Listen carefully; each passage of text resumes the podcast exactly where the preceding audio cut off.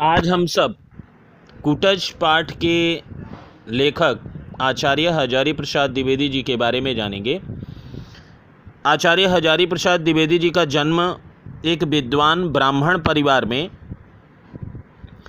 बलिया ज़िले के दुबे का छपरा नामक ग्राम में 1907 ईस्वी में हुआ था। आपके पिता पंडित अनमोल द्विवेदी ज्योतिष के महान विद्वान थे।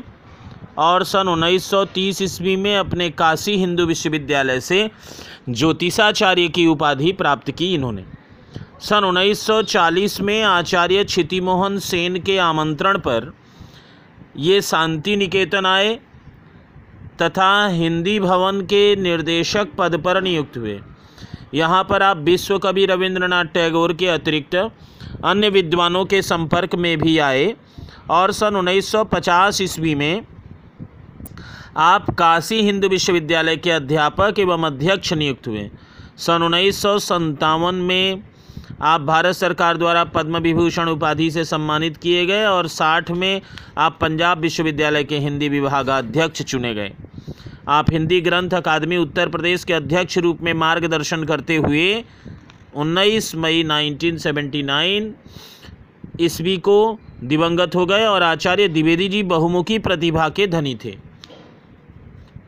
श्रेष्ठ निबंधकार, उत्कृष्ट आलोचक और अभिनव उपन्यासकार के रूप में प्रतिष्ठित थे ये और इनके साहित्य, संस्कृति, प्राकृतिक सौंदर्य, लोक जीवन एवं सामाजिक समस्याओं को अपने सफल अभिव्यंजना का माध्यम इन्होंने बनाया था।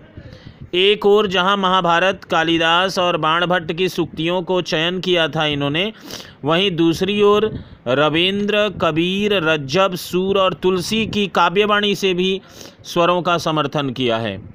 हिंदी आलोचना क्षेत्र में इनके मौलिक पद्धति का परिचय मिलता है। और द्विवेदी जी की रचनाओं की बात अगर हम कहें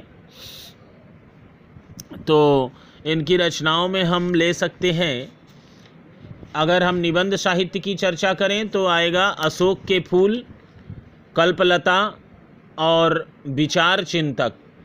आलोचना साहित्य की अगर चर्चा करें तो होगा सूर साहित्य, कबीर, हमारी साहित्यिक समस्याएँ, साहित्य का मर्म। उपन्यास के बारे में बात करें तो बाणभट्ट की आत्मकथा, चारुचंद्र लेख, अनामदास का पोथा, पुनर्नवा। साहित्यिक इतिहास ग्रंथ की बात करें तो हिंदी साहित्य का आदिकाल और हिंदी साहित्य। हिंदी साहित्य की भूमिका। प्राचीन भारत का कला विकास, प्राचीन भारत के कला विनोद और प्रबंध संग्रह, इनके कुछ अनुवाद भी हैं। प्रबंध चिंतामणि, लाल कनेर, मेरा बचपन इत्यादि। तो इस प्रकार हम लोग द्विवेदी जी के जीवन से थोड़े परिचित हुए। और अब हम लोग अगले प्रश्न की तरफ़ बढ़ेंगे।